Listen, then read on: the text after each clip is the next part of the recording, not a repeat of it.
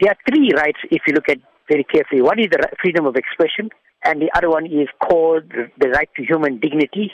And the third aspect is called the right to live in a safe environment. Now, these three rights all come under one ambit, uh, that is under the so-called Bill of Rights in this country. What is very important, Salma, is not about banning the flag. This is important. The media had it wrong previously, the printed media. This is about limiting the the, the waving or uh, or the use of the old apartheid flag in a public domain where people are reminded of the past, and that is very hurtful to the people as such. The old apartheid South African flag has not been banned in the country as such. Is that correct? Absolutely. It hasn't been banned. They're not asking for its banning. They're saying, please don't use it in the public domain. Do not use it in where public has access to it. Do not use it where people uh, will be reminded of the past. In other words, you can keep it in your museums. You can keep it in your houses, in your backyards, wherever it is.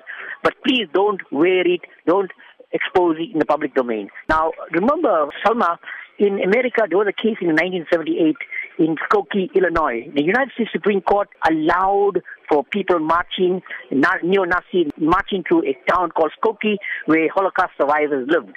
And they were waving the Nazi flag.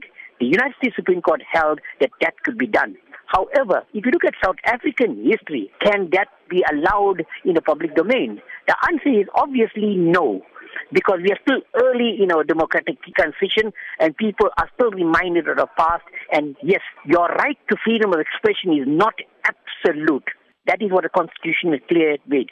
If anything in expression that hurts people's human dignity, then that can be confined by a law or a court of law. And this is what I think is being asked for by Nelson Mandela Foundation. Mr. Jazbhay, could a case like this actually set a new precedent in the country?